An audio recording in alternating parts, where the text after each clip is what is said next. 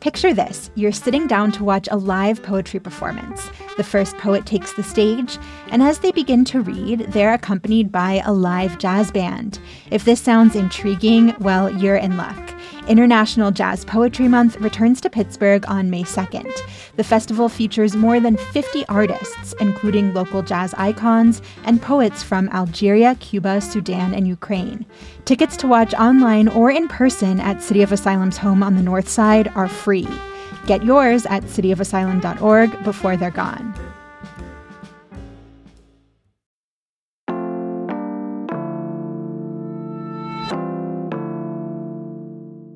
Today on CityCast Pittsburgh, I love getting a jar of homemade jam or salsa as a present.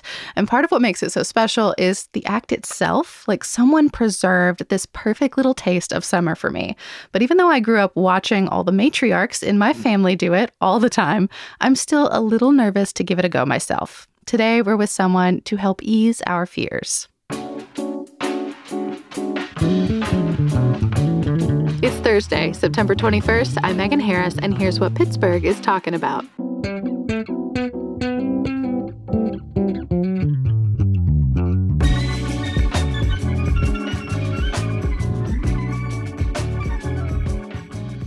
I'm with Rick Kralj, a food safety educator at Penn State Extension. Thank you so much for talking to us today. Oh, I appreciate the offer, Megan, to come on today and talk about home food preservation. So excited to answer any questions you have and certainly make this enjoyable experience. So let's jump in. Uh, how would you characterize canning culture in and around like the Pittsburgh region or Western Pennsylvania? I think the canning culture is something that's um, been passed maybe down from generations to generations. It's one, as you mentioned, you know, you uh, grew up in a household and maybe you saw your parents or grandparents maybe um, engaged in different applications of how to can or maybe preserve certain types of food. And I think our culture is extremely strong, if if not so much more vibrant today than maybe just even a decade ago. We've been really getting a lot of um, re- resurgence in questions about how to can, um, interest in as new canners come out to learn more about how to do it correctly or what can you do. Mm-hmm. I think mm-hmm. it's kind of exciting to see the growth today. Again, in that uh, application to try to maybe do something that they remember from from their grandparents. Yeah there's a lot of nostalgia tied to it. I feel like we all have these like taste memories. Um, do you find that a lot of people know how to do it here in Pittsburgh? They they've seen it. Yeah. they somewhat understand the practice but really maybe don't know how to go about doing it correctly. And i think that's where we come in as as a resources for penn state extension is to help bridge that understanding. How do i take mom's recipe or grandma's recipe of how she preserved her peaches and how do i get that same replication again? Perfect. Yeah. and sometimes it's just a challenge of helping people understand and and I think we're starting to see those 30 year olds to 50 year olds jumping back in um, or maybe first time coming into home food preservation and wanting to know how to do it and so I think that's kind of the big um, momentum right now is teaching the the proper practices for home canning. Yeah, it sounds like you've got my number. Um, I understand there are different ways to do it. I'm going to be honest, this was brand new information when I was preparing for this. Um, is there a type of canning that you recommend for beginners as opposed to maybe who someone who feels a little more comfortable with the process? Yeah, I would say that one probably the most easiest technique in home canning right now is water bath canning. And, and when you think about you know what what are some products that we could do in water bath canning um, these are items that that are that have a really uh, high acidity point to them so it'd be something like pickled products um, or jams or jellies or barbecue sauce or some tomato products and you know who doesn't like a, a, a great salsa right you create, mm-hmm. a, you create your own salsa and it's I a hit. I think that's what my family did with like grape jellies and things like that we had a lot of grapevines in the backyards Exactly, and and I think that's the um, growth right now is is that uh, a lot of people have you know want to modify or maybe change recipes a little bit to make it unique to their own taste profile, and you can do that to some degree, but we got to do it safely. Um, you know, there's some things that we still have to keep standardized, and I think that's one of the things that you know, starting out water bath canning, you learn the the techniques, you learn you know how you go through the, the appropriate practices, and then certainly if you want to move up to a more um, I don't want to say advanced level, but move over into where we can under pressure, it does open us up to some other product categories, but that does take a little bit more more understanding of of the techniques and how to do that one. Yeah. How about you? How did you get started? Did you learn uh, alongside, you know, family members or did you take a class? How did you get involved in this? So for me, it was my parents. Um, they, I grew up on a, a farm in um, up in Crawford County.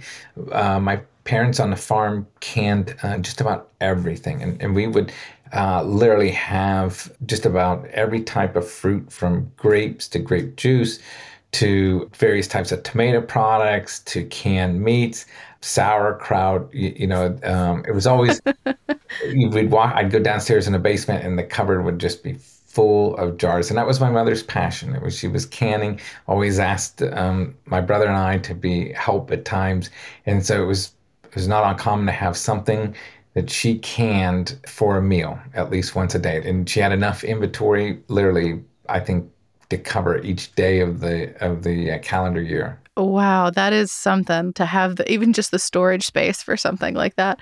Um, what is your favorite thing to can? My favorite thing to can is actually canning meats. Um, you know, we've done. Um, I didn't even know you could do that. I mean, it makes sense now that you say it out loud, but I have never thought about it before. Yeah, so under that technique, we can under pressure. So it, instead of using a water bath method, we use a uh, pressure canner, and that allows like a us, regular pressure cooker, like a an not an Instapot or a rice cooker, surely. No, not one of those units. okay. It, it is similar to a um, pressure cooker, though it does have a gauge on it, and it allows us to pressurize the jars in there. We'll take them up to at least a minimum 11 pounds um, or higher, depending on elevation. But what it allows us to do is to safely preserve what we call low acidified items, items that don't have a lot of acid. So this would be like chickens, or I mean, any of your meats. Um, it could be potatoes, it could be corn, green beans. All of those need to go under uh, the application of canning under pressure. But the reason I like that canning meat because you can take less tender cuts, or particularly during um, hunting season. You know, Western Pennsylvania has a great um, a following of outdoor hunters, um, and here's a great opportunity to take that wild game meat and can it and then just open it up, literally heat it, reheat it back on a stovetop or in a microwave, reheat it back, and serve it over noodles. You have a fantastic uh, protein that's super tender, and um, you can do a lot with it. Flavor profiles while you're um, canning it.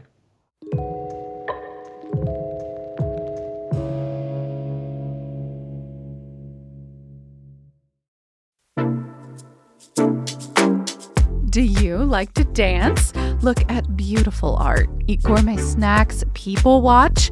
Well, mark your calendars for Friday, June 7th for one of my favorite parties in Pittsburgh. It's Mattress Factory's 25th garden party. The theme this year is Make Believe, and it's all to celebrate and support the creatives in our community. There's going to be live music, an open bar, an art auction, and probably my favorite, the costume contest. Trust me, I will be judging yins, and so will everyone else there.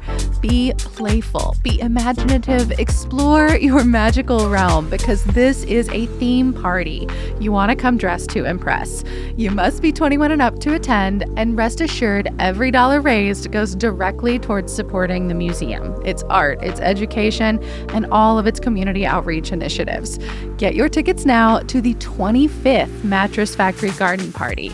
They are in our show notes and online at mattress.org.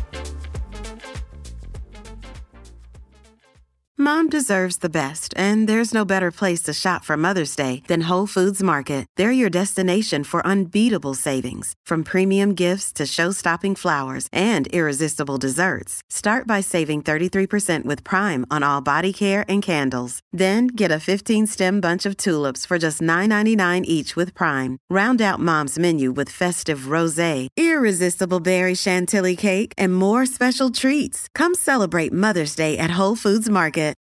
Well, so pressure cookers and water baths. I got to say, this sounds a little technical. You even mentioned elevation in there. Um, I think I'm a little nervous. What would you say to someone who just needs a little bit of a pep talk to even engage with this kind of activity?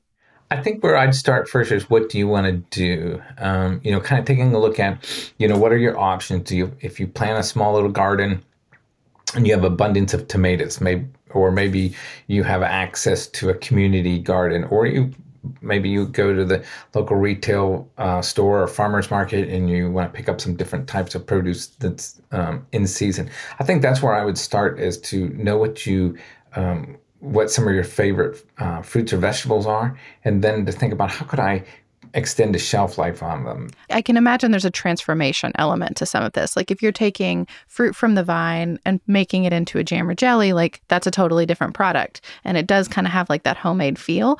But when I think about like corn, for example, I can also freeze it. So when do you know when like freezing is maybe the thing you want to do or canning is the thing you want to do? I think it's what you have room for. In um, canning, it's going to take up some shelf space.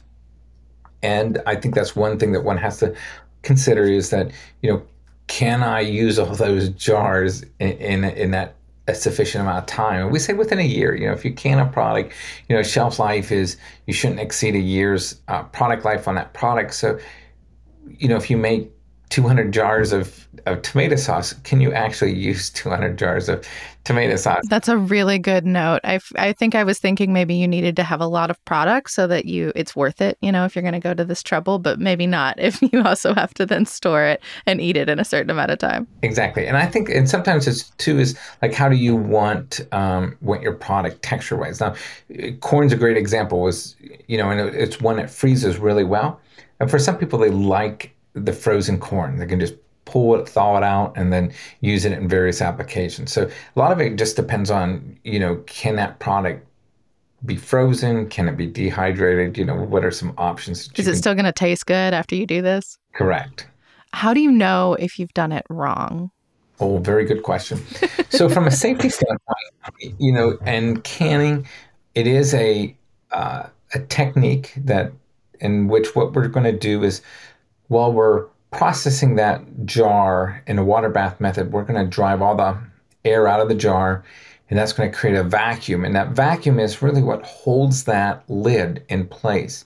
When we initially make that jar, we're going to put a, a, ring around the top of the lid and just kind of uh, secure it down there with a, a little bit of tension on it. But once the jar has been processed, we'll take the jar out of the water bath and we'll take that ring off and it's really that vacuum that was created during the process of um, driving out the air.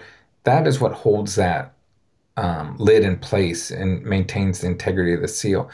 If the seal breaks for whatever reason, it could be that maybe the vacuum, uh, maybe there wasn't enough vacuum initially established, and so the seal releases um, after a day or two, or it could be maybe there was some residue just underneath the the uh, lid itself that again or old equipment maybe? Old equipment. And at least maybe sometimes if if lids were older and, and weren't as fresh um, they could release. And they're designed to release to let you know. So so it would just come off and you could you'd either see the lid lifted a little bit or you could see the product having an odor coming from it yeah well, so let's pretend that I and others have worked up the nerve. Um, are would you say garden vegetables are the way to go, or market produce? Like we're kind of coming to the end of our summer season here in Western Pennsylvania, so there's a lot available, and sometimes a lot available on clearance. But that does not mean we should always buy it. what do you think? You know, this it, it takes time when you go to can, and you put a lot of labor hours in and prepping and getting all of that, all those items into the jar and through the process time the last thing that you want to do is start off with really poor quality fruits or vegetables. So if they're already past the point of maturity, they're starting to break down. If anything, canning will just accelerate some of those side effects that we're seeing and, and actually maybe even make the product worse, both texture wise and maybe even a flavor uh, change to some degree. So it's really important that you know, as you're selecting any fruits or vegetables, if those tomatoes are overripe, there's not a lot that we can do to fix that quality afterwards. So it's it's, it's really about working with the highest quality and then just knowing what you can do with it when you got it. Totally. Um, well, so any resources then that you would suggest for folks who are interested, um, but maybe just need that little extra help, that support to get started? So, great question, Megan. So, the very first place that I would look at if you're going to start off for the very first time in home canning is uh, to visit um, uh, extension.psu.edu. Mm-hmm. And at Penn State um, University, we have a food science department that's dedicated to teaching the science, teaching um, the best practices, and how to can safely. It's an opportunity for someone who's just starting out to either watch a, a webinar that's already been recorded to show you how to start off making jams or making pickled products to more advanced doing um, proteins such as canning meats.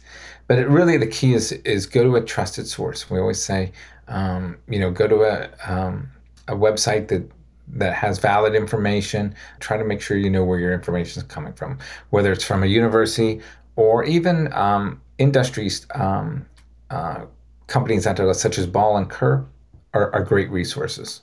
Yeah. So grandma's recipe is great, but maybe look up the uh, the science behind it to make sure you get it right. Yeah, and and that's a good point too, Megan. As you mentioned, grandma's recipe was probably good forty years ago when it was in that time. yeah. For um, practices, but a lot of things have changed. And just a good example, green beans. Huh? You know, we get uh, calls every year where someone says, "Well, my grandmother um, has always prepared her green beans using a water bath canner, and why can't I do that today?" And we tell them it's the science has told us that, you know, the risk for botulism is higher. There's a higher risk that you could have botulism poisoning by doing water bath canning versus pressure canning those beans. And so that's the science. It just tells us, you know, how do we how do we eliminate that risk? Use a different technique. Rick, thank you so much for your wisdom. I appreciate it. Oh, you're welcome.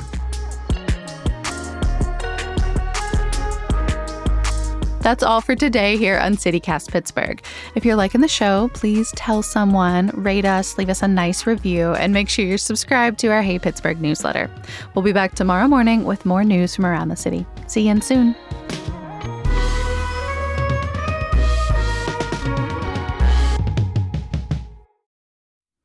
This is kind of like the uh, at the grocery store, you know, it'll say like make sure there's like the little poppy thing on the top of the lid so you know if it's not there that it's not a fresh product. I'm sure there's a technical term. well, we call it a safety button really. It's just a, a vacuum